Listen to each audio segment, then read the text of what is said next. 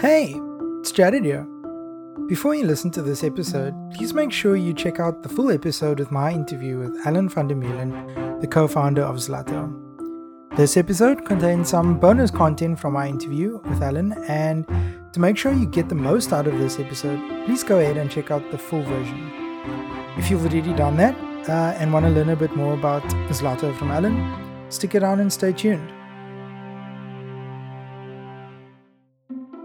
Something I often hear about in the impact investing space as being one of its biggest challenges is reporting. For a corporate or impact investor, being able to quantify and accurately measure and report on the impact of your investment is crucial. It's crucial to justifying that investment to funders, whether it's in terms of the number of jobs created, the number of people fed, the amount of carbon or energy saved. The way that Zlto has overcome this problem on their platform is truly genius, and I wanted to find out more from Alan about this. So, just to recap, Zlto is a fintech startup that has designed a platform that uses blockchain tech to incentivize positive behavior amongst youth by rewarding them with digital currency that can be used to buy things like groceries, electricity, or airtime. And here's what Alan had to say.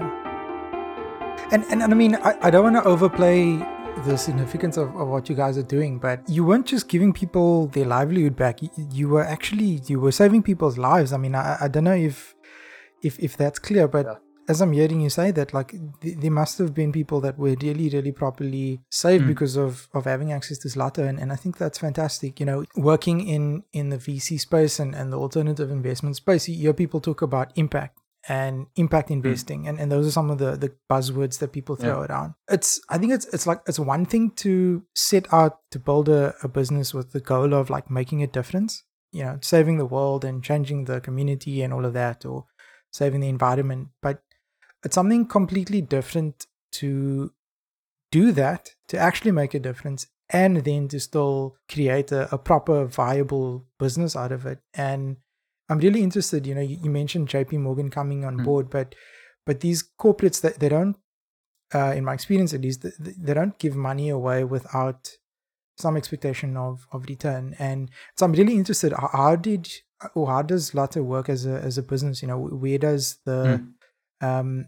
the the business element element of it come? How, how do you sell Zlto mm. to a JP Morgan or, or, Google? So we have a few business models attached to Zlto. I mean, so yeah. number one, we we what we call what we would like to call you know an impact marketplace where yeah. if if you're trying to drive like very much a specific type of impact we can do that via this Zlto platform and because all our stuff is like tracked and validated using like blockchain we don't have to worry about reporting i mean look i'll be honest that i'm not a i often i often don't care about a lot of people's targets man because i want my people to benefit you know what i mean yeah, so i'm like yeah. look I, i'm not just trying to get 200,000 people on this Zlto platform or like a million people, man. We're trying to grow this thing to make sure that everyone is onboarded and they're learning some stuff and they're able to, you know, really benefit from this thing. So we have intentionally slowed the growth of the platform um, just so that we can continually make the impact.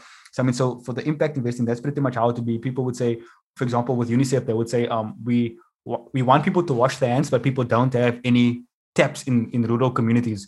Can we activate Zlto members to go and do that? So we'll then put up a micro task on Zlto. They would add a bit of funding. We would attach different incentives to, to users who actually go and complete their tasks. And then if things get um, validated, they're then now able to go and purchase certain things. So we can then be able to send that report back. Okay, our users have done this. Here's the evidence. Here's the pictures. Here's the reviews. Um, we wrote we wrote it to the blockchain, whatever. Here you go. Here's your report, and that that seems to work for the for the impact investors. I'm just speaking plainly. It's a bit more complicated than that, but that's that's basically what what happens. Um, yeah. And then the other way is we work with different partners who already have a group of users that they want to incentivize. That's why there's no public sign up link. So we might work with a with an organization that goes, look, I've got a hundred people that are part of um, my skills development program. We want to incentivize them to participate. So then we'll create what we call these closed groups and for for those kind of partners because we realize that partners also struggle to report back to funders man because you know funders funders are that they differently core to like the you know the community-based organizations sure. because they, they're providing the funds and allowing people to do what they must do but it's also sometimes difficult for the local organization to report back to funders man in like the way that they want it because right. you get so caught up in in creating the impact, you forget to track the impact you're creating. And then what we realized is because of this Zlto platform, we're actually in a unique position where our users want to tell us about the progress that they've made because it's in their best interest to do so. So organizations might struggle to have a person like complete the survey or do like a check-in or whatever.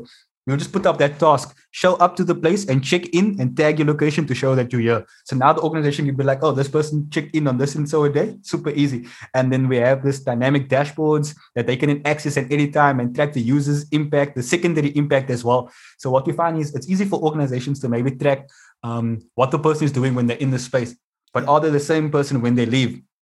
So now you can suddenly see, okay, this person is a part of our leadership training. And when he went out, he went to volunteer at an old age home.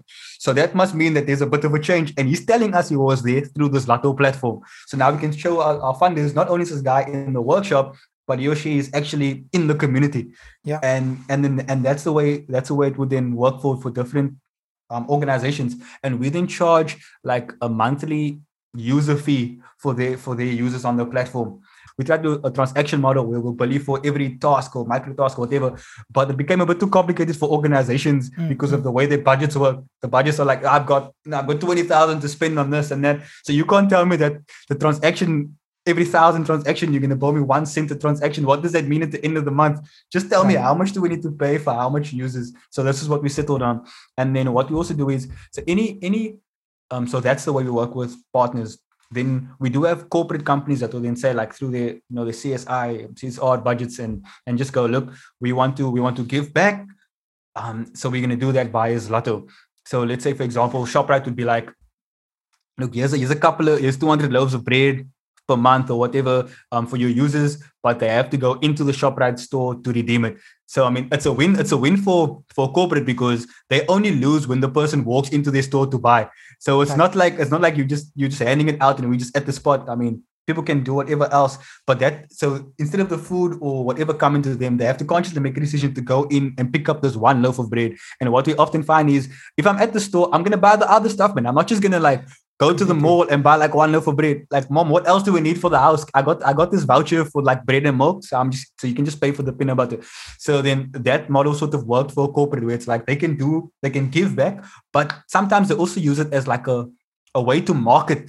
You know, instead of putting up your news your post in the newspaper, and it's fine if you if you're choosing to do that, you can put it up on a platform where users are doing good. So you can report that there's impact, but they're walking into your store constantly and while they they are making other purchases. So that's so that's how we can get some of our incentives to reduce our yeah. cost then for partners so we will put any incentives that we get donated to us from corporates that will be available on the platform for all users and all partners to access. But you might have a partner going look we want to give our people a stipend but we're worried about what their family will do with the money. Because if you're in our areas, my man, you, you get a stipend, but now it's suddenly a salary. So it's not even a lot of money, but you're supposed to use it for traveling and, and like toiletries or whatever. But now your, your family, they made a loan somewhere or they have to pay this person back. And now suddenly there's a whole lot of circumstances and the users don't have money to travel to the spot. So what they would then do is instead of, let's say, giving someone to the users, the participants, a thousand five hundred rand stipend, they would convert that into Zlto and buy the exact things that they would have purchased with the money, man. So if it is electricity, they'll add an additional, you know, let's say another 200 rand electricity voucher per user on the platform or whatever, so that they can work out to what they would have spent on the stipend. Right. And they can also report back because now the users know that look, for me to access my stipend, I have to basically participate in these tasks. So I have to show up because I must my task must be reviewed. I have to be at this place. I have to actually think about what I'm doing. So I can't just sit in the class and go, yeah, no, I was in class today and it was fun. Because they ask you, know, what did you actually learn? Because in order to receive your Zlto, you have to tell us what you learned in every single class. And now we're also forcing people to remember what's going on because it's again in their best interest to pay attention now. So I'm not I'm not here in because yeah, I don't have anything else to do. I must focus. I have to graduate because my mom is suddenly asking me, Oh, you brought bread the last time. What's happening now? And you have to explain to her, Nah, I wasn't paying attention in the class. Are you mad? Do what you must do. So you got the buy-in of the family pushing you to stay in school, where previously, yeah. no, we need you to drop out so you can buy bread. Now it's like, no, stay there because what you're doing is working. Um, yeah, so, so then that's how it would work with, with different organizations. We also then have, yeah, there's a few business models attached. So um, just bear with me. Then we also have like, like third parties that would use um, our Zlto API to integrate with with their platforms. So it's just a, it's just a way. Let's say they already have an existing platform where they where they either incentivizing use or they have a program or whatever. They would just plug into Zlto, so people could interact with the Zlto platform and not even know that it's Zlto. So we, we sometimes do that with with with a few with a few partners and organizations. Um, yeah, I mean, obviously I can't just mention them because no, people wouldn't know that they're interacting, and they're just using the just using the platform to like our tracking mechanism. And some people would integrate our, our you know our nano courses and our impact CV, and they can decide what bits and pieces of Zlto they want to use. Mm-hmm. As I say, genius on, on so many levels. I, I, I really think it's it's an incredible um, model, and, and the platform is is it's really I, I think dealing with one of the challenges that that I, I certainly know, but which, as you say, it's, it's reporting in the impact space, um, and and really, I think it's incredible.